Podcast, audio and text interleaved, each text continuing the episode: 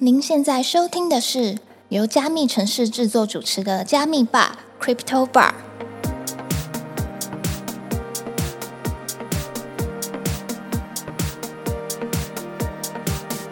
嗨，我是今天的 bartender Ronnie。本节目是由专注 NFT GameFi 赛道区块链媒体加密城市制作，在加密城市的官网上每天会更新六到八则币圈新闻，欢迎点击资讯栏的链接，follow 加密城市的官网与社群平台。今天要来跟我们一起 Q 的来宾是一位连续创业家，从连锁餐饮跨界到品牌设计、艺术参展，还有科技产业，愿景是帮助一百万人成就自己喜欢的事业。著作 NFT 实战圣经一书，同时也是 Nspace 的创办人暨 CEO Eason 刘成浩先生。Hello，嗨，加密城市的听众朋友，大家好。今天很高兴欢迎 Eason 来到我们的节目。刚刚前面讲到说，你前面有非常丰富的创业经历嘛，这一段可以跟我们先简单分享一下吗？创业其实已经很久了啊，我高中毕业的时候就没有先继续念大学，然后就直接去工作，工作两年之后就创业。我第一个创业的行业是餐饮业，因为纯粹就是兴趣嘛。是那时候是看了一部 Tom Cruise 演的电影叫《鸡尾酒》，哦然后我就对于这种花式调酒觉得哇太帅了，这种场景我一定要在这里工作。真的帅，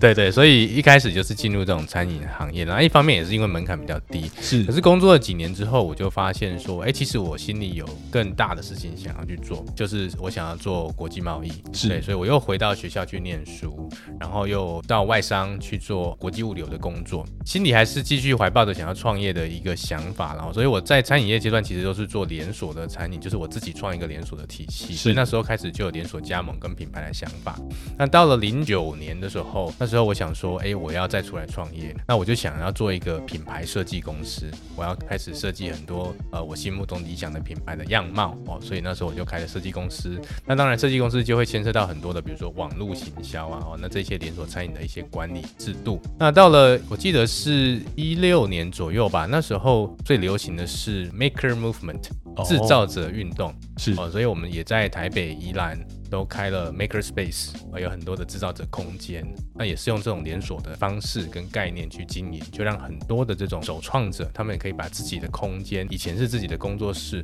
就变成 Maker Space，然后可以有很多人进来学，比如说 CNC 啊、精工啊、车床啊、木工啊、皮革啊，哦，各式各样精油啊的这些做法。哇，都是非常实业的东西。对对对，都是非常实业实体的，然后算是国际上很风行的东西，所以我们都做的好像蛮前面的。然后一九年的时候，我就开始把这些经验去分享嘛，哈，所以就也跟一些政府的单位去配合，比如说行政院新创基地啊、文化部啊、经济部总的企业处这些单位做一些产业辅导。那我们又成立了一个服装设计公司。那这个服装设计公司就是说，呃，它是利用台湾的少数民族的这些樱花图腾故事，结合国际时尚走秀的潮流，去做 runway 上面的一些服装的一些设计。哎，那一九年我就开始做创投，就是帮企业做加速器。是。所以建立他们从新创公司进来如何取得资金，呃，做训练，然后呃可以往后继续创业的这个工作，对，然后到了呃二一年的时候才开始又做了呃 co branding，就是做个人品牌，是。对，所以一路就是很多很多呃不一样的行业，但我觉得有一个最重要的原则，我始终做的都是我自己喜欢跟有兴趣的行业啊。哦，我觉得这点非常棒。那我这边想要再问一下医生说，因为刚刚前面讲的大部分都是实业相关的，那怎么会从实业，然后从线下转移到线上这一段呢？其中一个经验是这样，就是一八年的时候，那个时候呃，因为我刚开始就要往这个企业创投基金去了，是所以我们每天会看到很多不一样的商业提案，就是 BP。是一八年的时候，其实有很多的项目，他们很想做区块链。就是哦那时候的概念叫万物皆可币啊，所以连卖个呃矿泉水，它也要发个水币啊，卖个保养品哦，也有保养品的币这样。是对，所以每种东西都有币。但是对我们来讲，我们当时看的是说，认为这个泡沫化的几率很高，哦是所以也没有投太多这样的项目。那我自己在这个同时，其实我在 PhD，就是我的博士班念的是艺术，所以我是主修艺术。那我就觉得说，把这两个东西合在一起想，为什么从来没有这种想要在艺术市场创新的新创团队来跟我提案呢？哦，所以我就呃有这个想法，所以我当时就也研究了区块链，我还写了一篇论文，有关于密码学跟区块链如何可以解决这个艺术市场黑箱交易跟无效率的一个问题。那我们指导教授就说：“哎，你这是长人才路。对，这里面有很多的这个 make up 不能说的嘛哈，但是你用区块链把它都公开出来，可能反而是一件麻烦这样。是，所以我也没有太呃认真去做这个事情，只是做一篇论文这样。所以到了二零二一年的时候啊，看到 Beeple 的这个作品，他上了佳士得，哎，其实我觉得就印证了我当时的想法，哎，这个就是真的，过去数位的艺术品没有办法拍卖，哎，现在可以被主流所接受，所以这个就是我踏进呃算是 NFT 这个领域里面一个非常重要的一个转捩点。刚好本身有兴趣，当初在研究的时候也刚好涉及到这一块，结果一口气突然出现 NFT 这个技术，刚好跟你就有兴趣的东西又有一个魅合，对对对，所以就直接踏入了。对，我觉得我就一直在等待这样的东西，没有人做了，然后我就看到等待一个技术跟上自己的想法这样子。对对对。那我这边想要再问一下医生说，就是哎，因为刚刚前面有讲到说，我们从实业做了很多，然后现在开始做到线上了。那也相信医生这边有创了一个自己的公司。那我想问一下说，就是在币圈创业当中，有哪些内容是你觉得跟实业上有一个很大的落差？最首先是人才，因为在过去的行业里面哦，大部分都有一个人才的经验或模式可以依循，因为它是循序渐进，一路推演创新上来。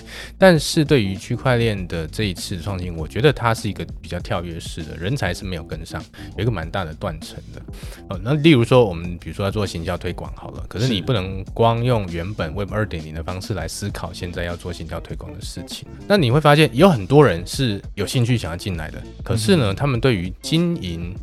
呃行业确实没有概念的，他可能对于币圈有非常深的信仰，他对于 NFT 有很大的热情，整天在社群里面、DC 里面逛来逛去的。可是你叫他怎么去经营，他其实是完全不懂。哦，所以这这是蛮两极的，我觉得一个人才的现象。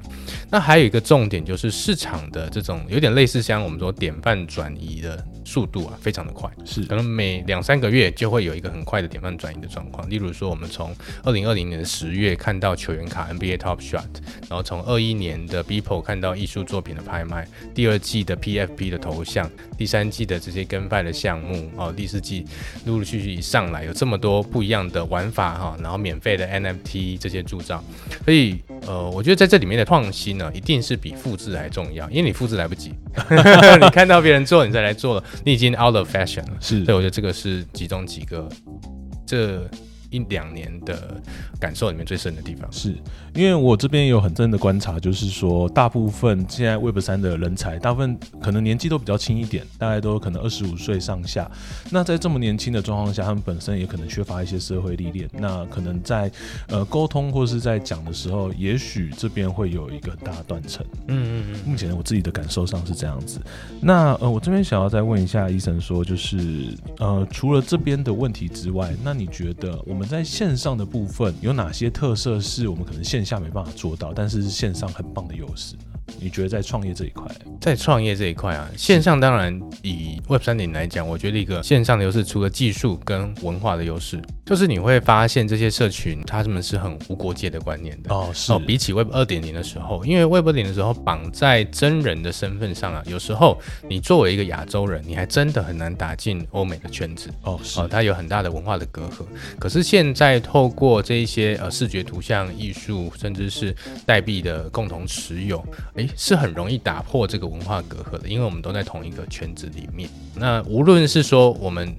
只是在圈子里面一起办活动，或者是说，诶，我们其实各有专长。比如说，我们要找国外的这种 developer，然后呃亚洲的行销搭配可能呃新加坡的艺术，三个 team 合起来其实很容易，大家很快的概念可以合作。我觉得是在这个时代里面，对创业来讲一个很大的优势，是过去比较少见的。了解。老实说，我昨天也有跟一个团队有稍微聊了一下，他是台湾有一个创办人，然后可能香港有创办人，然后还有一个创办人在澳洲，所以其实我觉得无国界这件事情在 Web 三其实是更容易会遇到的事情。那这边可以请医生先简单的跟我们介绍一下，说因为你现在有创了一个新的公司叫做 N Space，那对于一般人或是对一个企业主来说，N Space 它是扮演着什么样的角色？我把 N Space 定位为三个 M 啊，第一个 M 是 Media，其实现在所有的公司都是媒体公司，你一定要有自己的媒体才能够跟市场去做沟通。是，那第二个是 museum，那这个 museum 的概念，一方面当然是因为我自己的艺术背景，二方面是说对 NFT 来讲，它的长期的收藏跟一个系列就 collection 的一个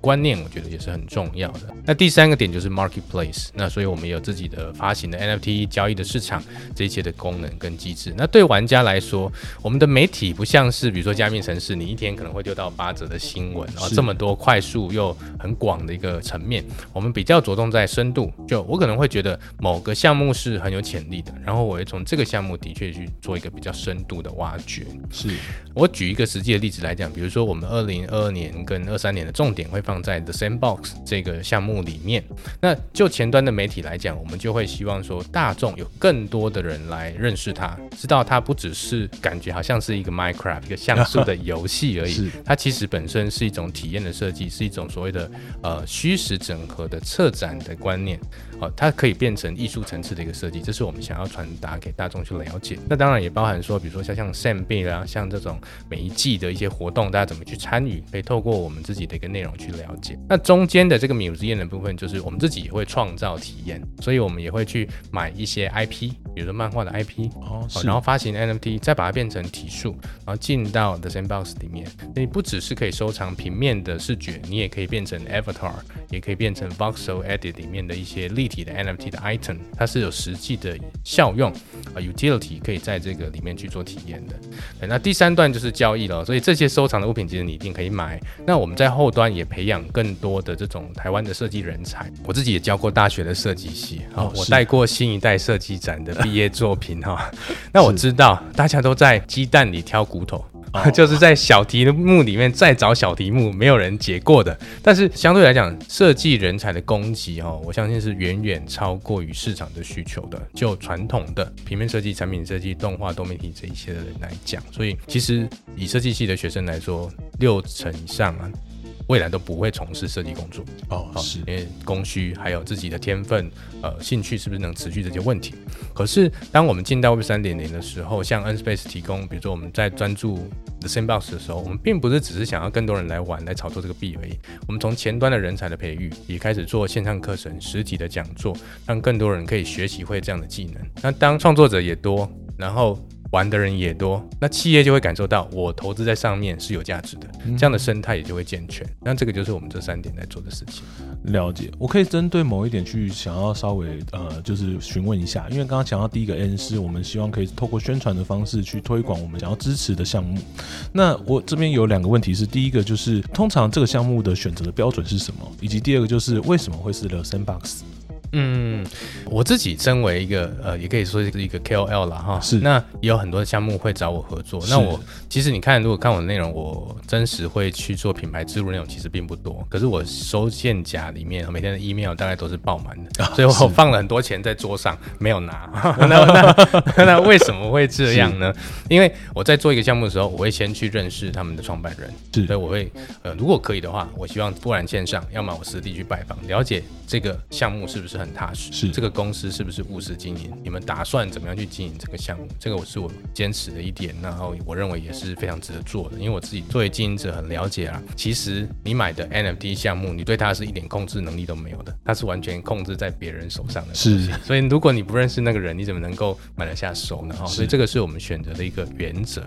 那为什么会选择 The Sandbox？其实。一方面就是说，在这种所谓虚拟资产，我们知道有名的项目就几个嘛，哈，我就不特别点出来那几个 哈。是 Sandbox，然后一些去中心化的土地啊、资产啊、游戏这一些的。那我们可以看到有一些项目，它的确就是比较佛系，它是比较去中心化的经营的。是，就是它依赖说地主，你买了地以后，你自己想办法开发。我们是呃没有特别的行销，没有什么特别的资源的。那当然这是一个我觉得长期、长期、长期来看是可以很理想的状态。可是短期来说，地主就会没有动力嘛，是因为。他们买的时候，其实他心里想的是什么？他是买卖专家差的。可是你的土地越没有内容，你就越难吸引人进来，越难吸引人进来，你地价就越难上涨。你不能光靠稀缺来控制。稀缺是什么？稀缺是有限的供给搭配上无限的需求。可是那个无限需求基本上是想象出来的，它并不是真实存在，甚至是你必须去刻意去营造的。所以大部分人，我觉得他们并没有理解稀缺性的真正的要素在什么地方。为什么选择的申报？是因为其实我们可以承认它是一个中心化的经营，它就是一个公司在经营这些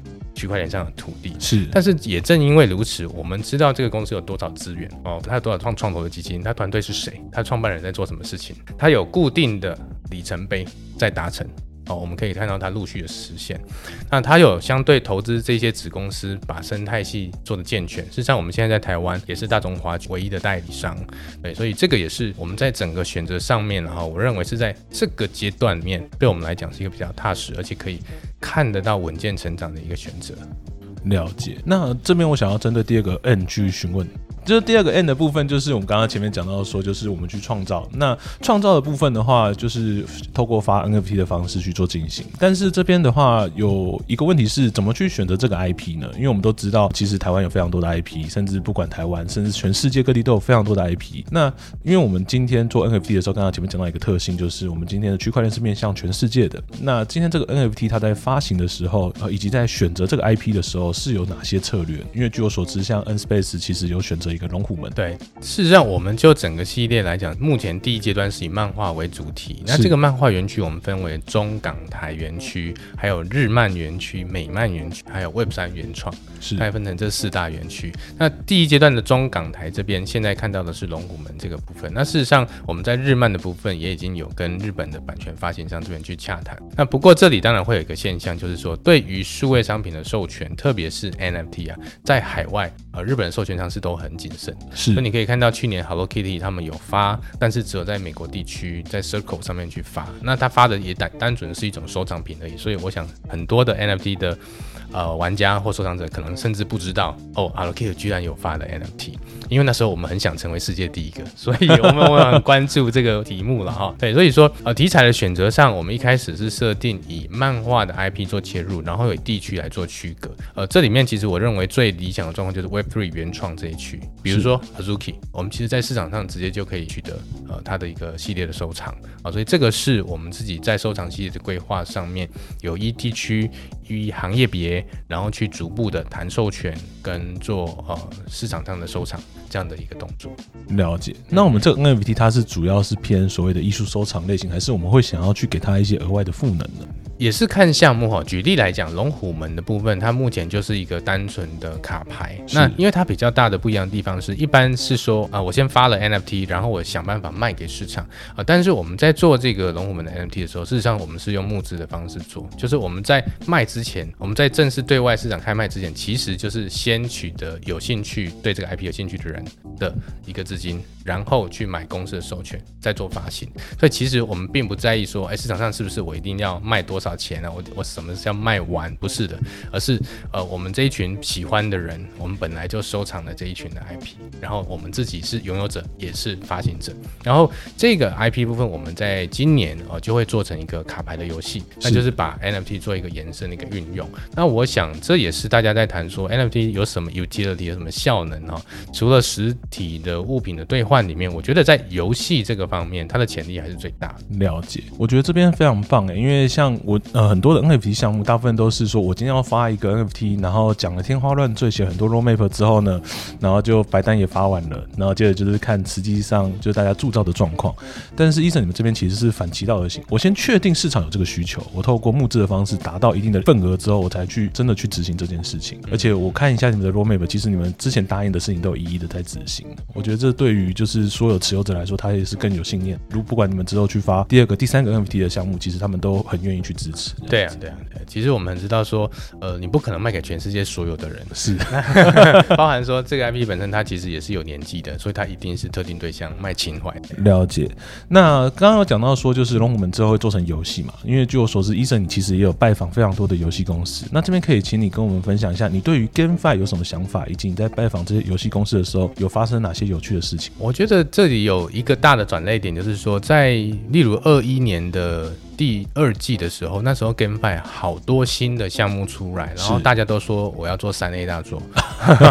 但是到了第四季的时候，大家发现那是泡沫嘛，因为说真的，做游戏很难呐、啊，是是很难。然后很难那我们就会发现说，在比较早期的牛市的时候呢，是这些区块链公司想要来发展游戏。那事实上，它是本质是金融商品，但是它用游戏的 UI 故事来把它变得一个视觉化，变成玩家可以玩。但其实我认为它还是一个 DeFi 的想法了。我觉得第一个重点是那个 WeMade 的 Mir Four，是就是在二一年的八月的时候，韩国的这个公司出的啊。传奇四对，传奇四。那它比较特别，就是他们本身就是一个很大的游戏公司。是这个 IP 呢，在亚洲地区也是很成功的、哦。那它出来之后，本身这个游戏你就算不上链，你看 Steam 版本，它根本就是没有币的啊、对也是可以玩的，也是很好玩，而且它跨平台，在 Mac、Windows 手机上面都可以玩的。然后它的币是算一个外接的机制，用 WeMix 这个链去做桥接的嘛。哦所以我觉得在当时，其实我就呃做了。传奇士这一部的影片，那我主要其实是要讲 WeMix 啦哈，那大家都很激动哦，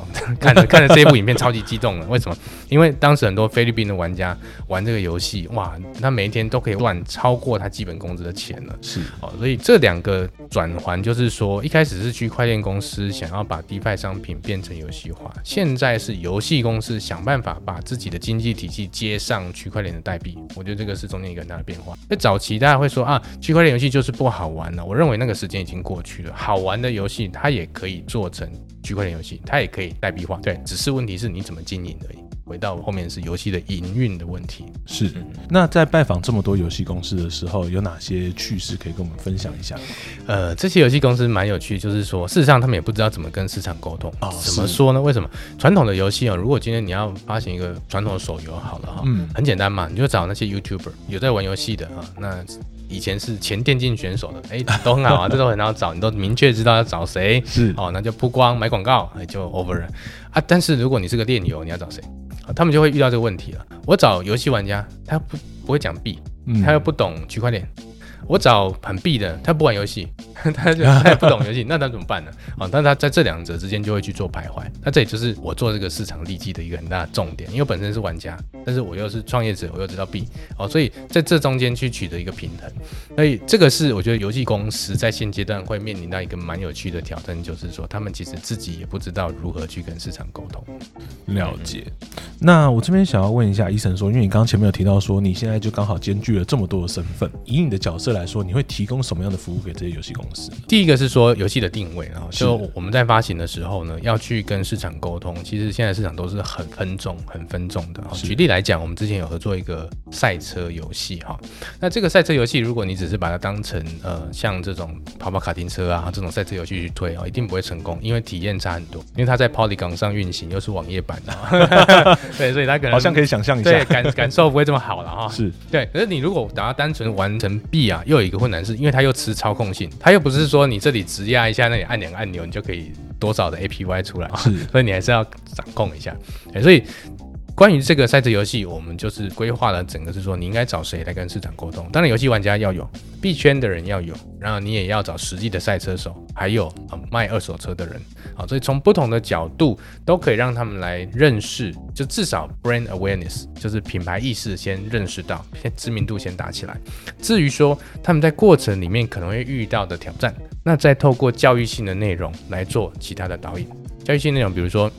我真的想玩，有兴趣，可我没有 MetaMask 啊、我真的要进去的时候，我要怎么买这个币？哦，那我要玩这个赛车的时候，最后是怎么赚钱的？哦，因为赚钱机制有很多种嘛，哈、那以这个为例，它就是锦标赛，你要开到前几名哦，才有赚奖金，所以这些机制你都要说得很清楚。哦，那甚至是后面我们要发行什么车，这个车是联名车，是限量车，哦，那你可以找谁来联名？所以这些是我们都会做整体的一个规划。了解，就是协助这些游戏厂商去更快的跟我们的目标受众去做一个对接，这样子。对，那我这边想要就是额外问一下说，因为像据我所知，因为我对游戏的想象来说，它其实有一个赋能叫做出圈，就是我们希望可以让更多的一些一般的玩家们可以来去接触这个游戏，进而去认识区块链这件事情。那刚刚前面讲到说，就是在教育这一块，医生你们有做了很多努力，包含就是怎么使用 MetaMask 去串接，怎么样赚钱，以及这个游戏大概要怎么玩。那你自己在观察，你觉得目前我们的游戏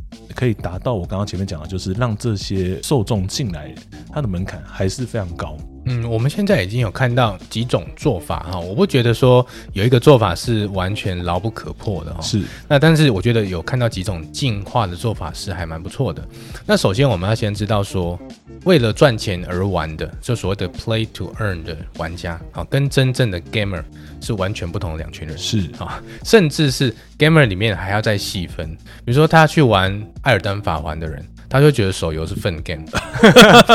太真实了，你就会这样嘛哈？对，所以我们不能够把他们视为哦，好像他们就是游戏玩家，no，不是这样子，其实他是很分众。好，那那这样要怎么办呢？我常常在比喻说就是这样，游戏玩家就像是散客、背包客，他喜欢自己规划行程，他去摸索，他去探险，他去找好玩的事情。嗯。Play to earn 的这些币圈的玩家就像是团客，他呢规划好，哎，这里有钱赚，整团的人就一次就来了，然后呢就把你这里像蝗虫过境一样，先吃干抹净，然后就离开，留下满地垃圾。所以这两群人是不能够同时存在同一个观光景点啊，他们会互相排挤，抢夺资源。对，那所以怎么做？我们看到，比如说分开伺服器是一种已经有在做的一个方式，是就同一个游戏，可是我有一个伺服器是 Play to earn。一个伺服器是一般游戏没有币的，哎，那自然没有币的那个就不会有想要赚钱的玩家去玩，哦，所以它还是可以维持游戏的本质，好，这个是其中一种方式。那第二个就是说 free to play，那在比较早期的这种 NFT 游戏，几乎都是你必须先付费买 NFT。你才有资格可以进去玩，对。但是现在 free to play 的游戏还是能够呃带动很多的免费尝试的玩家进去。那你觉得好玩的，你再去付费买里面的 NFT，那就其实跟呃手游的这种模式其实是算是蛮接近的啦。所以这个也是一个蛮不错的方式。再来就是说，还有看到，比如说它不是用这种例行性的行为去产出。代币的，我们用传奇式来讲，它的所谓的例行性行为就是什么？就是挖矿，是在里面真的有一个角色放到黑铁上面挖矿，那这会产生什么外挂？因为你有固定的行为模式，它就可以弄脚本，就可以赚钱。那当机器人满天飞的时候呢？真实的玩家就觉得不好玩了啊，然后钱都集中在这些工作室的手上。什么是非例行性呢？比如说创造性的内容，像 UGC 哦，使用者产出的内容，我觉得这个就是一个很好的模式。或者是说，你像 The Sandbox，它是依照呃给你空白的内容，然后你自己去创造，嗯，啊，但这个也是蛮不错的模式。我们看到，其实在 Roblox 上面就是用这样的方式去做创作的。哦，所以我觉得这几个都是在 GameFi 产生了一些我们看得见的问题之后，它慢慢的去衍生出来进化的一些模式。了解。我觉得医生刚刚分享的非常的透彻，包含就是一些就是我们可能常见的，还有甚至一些不常见的方式都有跟我们介绍。那我这边想要再延伸问一个问题，就是说，因为我们刚刚前面讲了那么多 GameFi 了嘛，那我想问说，我们 GameFi 跟 NFT 它们的结合，有可能有完美结合这件事情存在吗？还是你觉得说这其实算是一个假议题呢？如果我们去看 NFT 游戏，为什么一开始会被提出来讲那个初心？是那个初心其实讲的是说游戏玩家。在游戏内的资产，我们只有使用权，没有所有权。是啊，甚至是有些，比如说你利用第三方市场去交易游戏道具，还会被游戏公司控告。这个是有案例存在的。所以从一开始提 NFT 游戏，它的一个师出有名啊，就是为了解决这样的一个现象。但是我也去研究了几个我自己玩的游戏跟一些知名的案例。举例来讲，Steam 哈，大家常用的这个平台，其实它上面也可以交易。某些游戏的游戏内道具是，但是它有几个限制，就像是说，呃，它的钱包上限只能两千美元哦，然后你不能出金，你只能买游戏内的东西哦。那这一些当然，我认为是有部分就是为了避免吸引这种纯赚钱的玩家哦来打金嘛哈。然后第二个就是说会有一些法规的问题哦，到不同国家、地不同区域，甚至是我们讲到博弈相关的问题，是这个可能都是有影响的。那不过有另外两个游戏，我觉得但呃亚洲的玩家可能比较少知道，但是大家可以去。理解一下，一个叫 Roomscape 哦，它是一个也是历史非常悠久的，我记得是二零零三年左右出来的游戏哈。这个游戏它里面就有个机制是 Gold Farm，就是一个呃打金金农。那其实它是不允许游戏内交易的，可是呢，国外的玩家非常热切的，真的去挖金矿，然后就出来卖真钱，然后也会有其他的这个玩家在第三方市场里面就买了这个金，然后再去里面铸造更强的道具。它其实是一个不被官方承认，可是却很热络的。打金赚钱的一个游戏系统，是它完全没有 NFT 的机制，大家其实也不太在意说我有没有拥有游戏内的道具，只要我能够赚钱，能够把它换到真钱就可以了。特别像是中南美洲、呃东南亚国家地区，对他们完全不是在享受这个游戏，他把它认为是一种工作机会。是那我觉得这也是我到世界各地去观察，呃，才能够真实体会的一个现象。就对台湾的我们来讲，我们觉得啊，工作很简单，是我要不要做？我今天随便去个便利商店、麦当劳，我都可以一小时一百多块。照我刚刚讲这些地区不是这样，工作不是你要做就有了，很多人他们是没有工作的，所以他只要能够有个网咖，在家里有一台破旧的电脑点上线，他们就觉得非常的幸福。这个就是一个赚钱的工具，一个机制。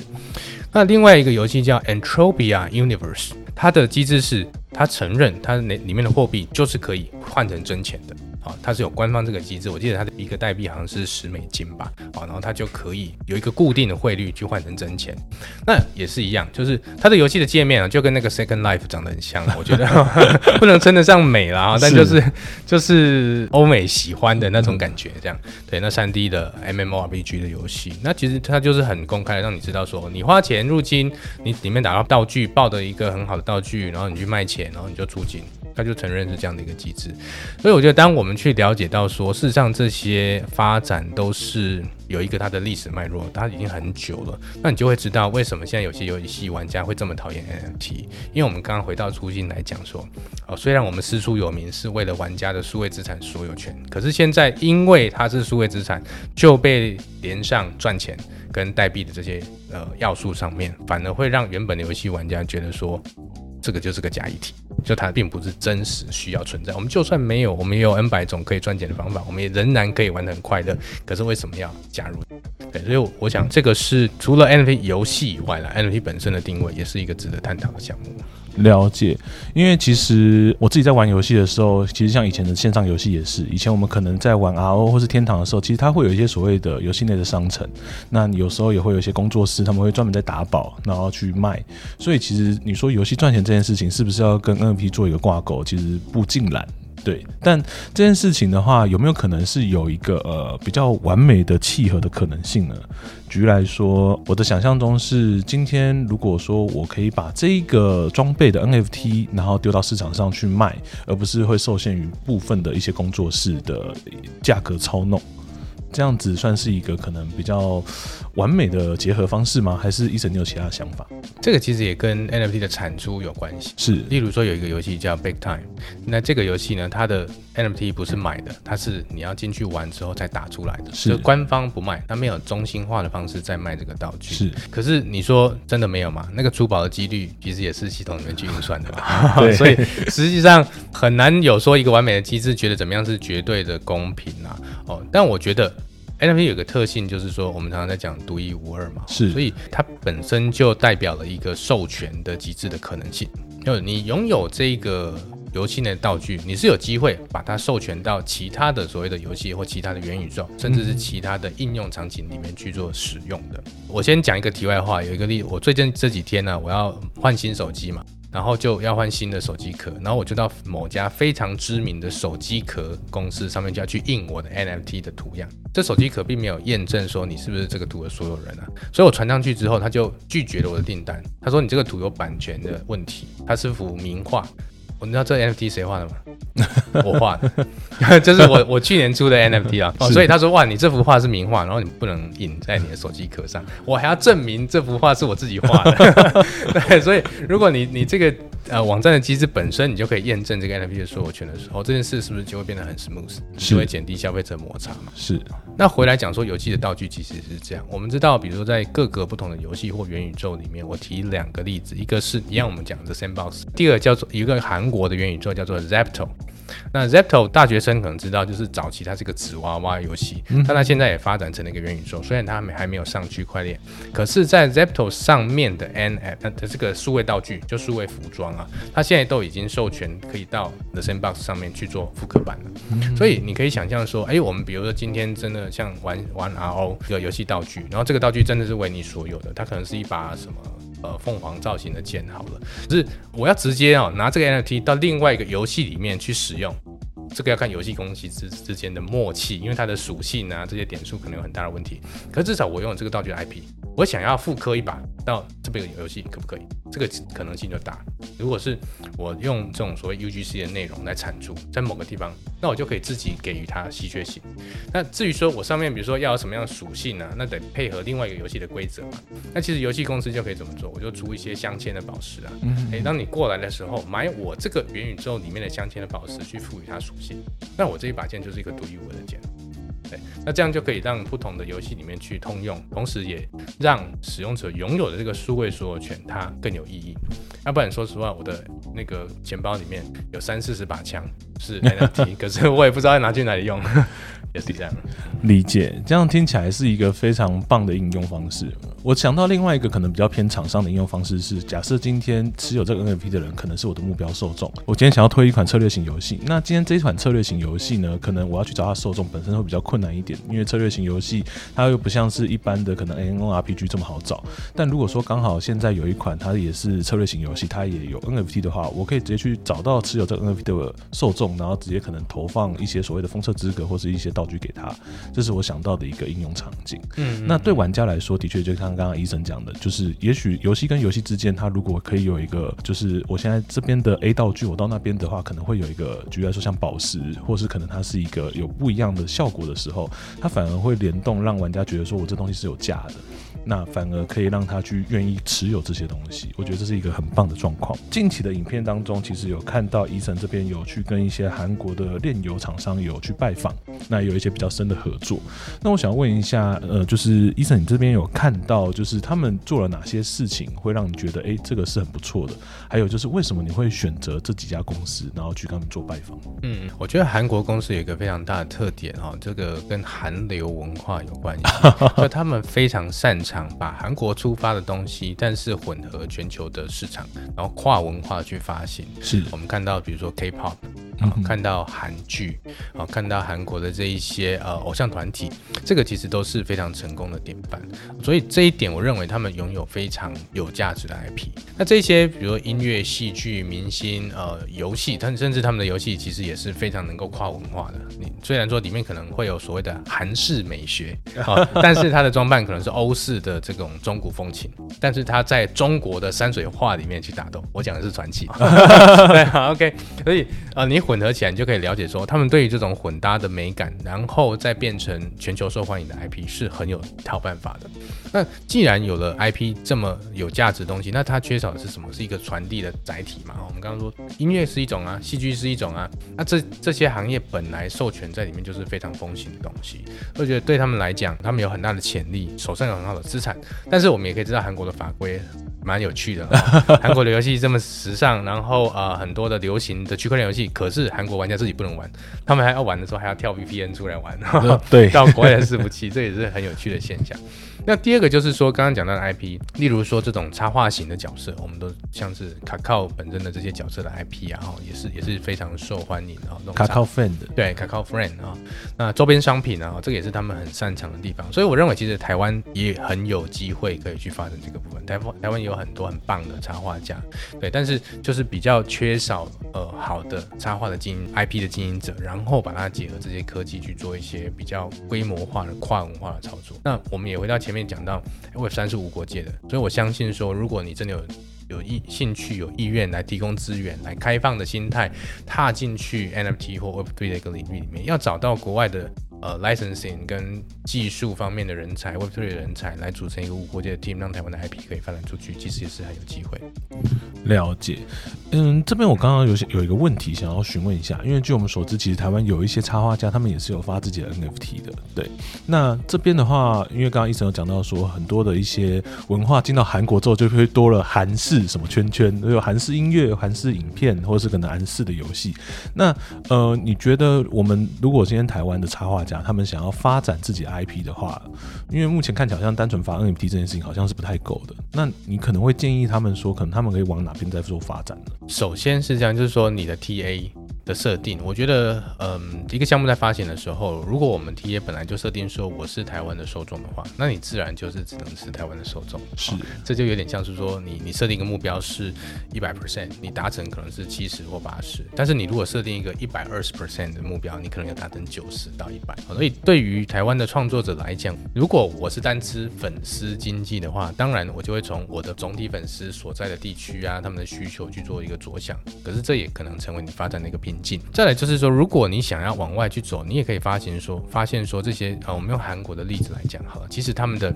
语言是一个很大的障碍。我们可以这样子想，是很很少人真的会懂韩文的。是，可是相对来讲，语言本身重要吗？其其实 还好，对，其实还好，对不对？我们在听音乐的时候，我听不懂，我们还是可以好好的欣赏那首歌。我看不懂韩文，可是我还是可以去欣赏那个韩式的生活的风情。所以这个也是我觉得台湾的文化呃可以再去揣摩的一个点。怎么样让这个语言文字不要变成我们的一个很大的障碍？好，让他在沟通上面，其实沟通元素有很多。就像今天我们在讲话的时候，虽然 podcast 的听众可能借有声音，但我们在现场的表情跟这种肢体语言是非常。丰富，所以有很多东西可以去扮演这个沟通的要素了。所以，当一个台湾的项目、本土项目，我觉得你要往海外去发展全球市场，你要跨文化的时候，要多思考这种非语言 （non-verbal） 的一个要素，可以帮助你的项目更容易往外面去走。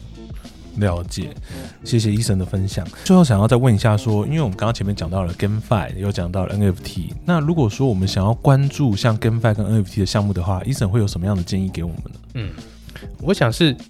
以自己的角色去做出发哈，举例来讲，我是一个创业者，然后我在今年五月份的时候出了一本书，叫《NFT 实战圣经》。这本书里面有提到一件事，叫做用 NFT 赚钱的十种方法。那为什么是十种方法呢？因为随着你所扮演的角色不同，你看 NFT 的方式也会不一样。我是创业者，我就会自己去发 NFT，我就会把它变成公司的一种商品，让它成为承载我公司想要传递价值的一个载体上面，然后去向市场。做销售，这个是我的方式，甚至出书也是我创作用 NFT 去发行的一个方式。那如果说你今天是个呃投资人，好了，你可能就会把投资这个 NFT 想成一个金融商品，你就会看说什么蓝筹 NFT 了哈，然后地板价了，然后现在买了什么时候会涨，然后它有什么效用了，那它有什么这种呃周边商品呢？这个可能就是你所关切的。如果你今天是个消费者，NFT 对你来讲就是个你喜爱的东西，它是个收藏品。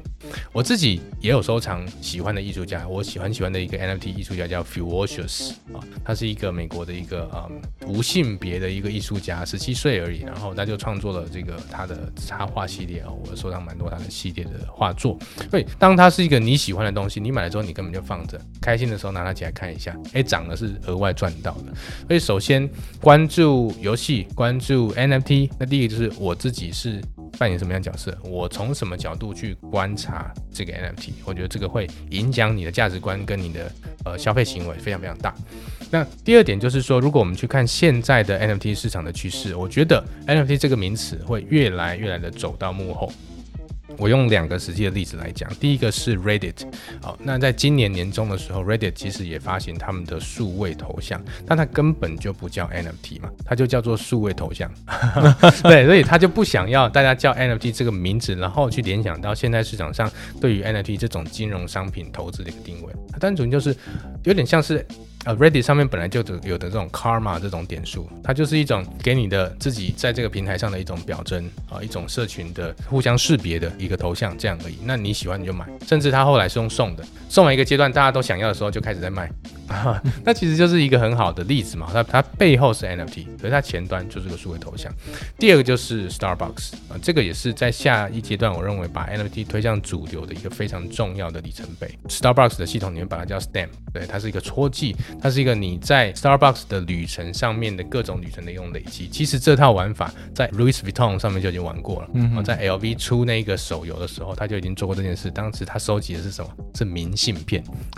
如果大家知道早期的。NFT 在品牌上的应用的话，所以我觉得这个技术会渐渐的往后面去做铺垫。好，那我们今天对它的认识来说，再过几年后就会变成说，到底怎么去应用？那这个才是呃，你弄清楚自己的角色之后，你怎么去看 NFT，你才看对地方，你也才能够找到自己的一个真正能够帮你能够获利的切入点。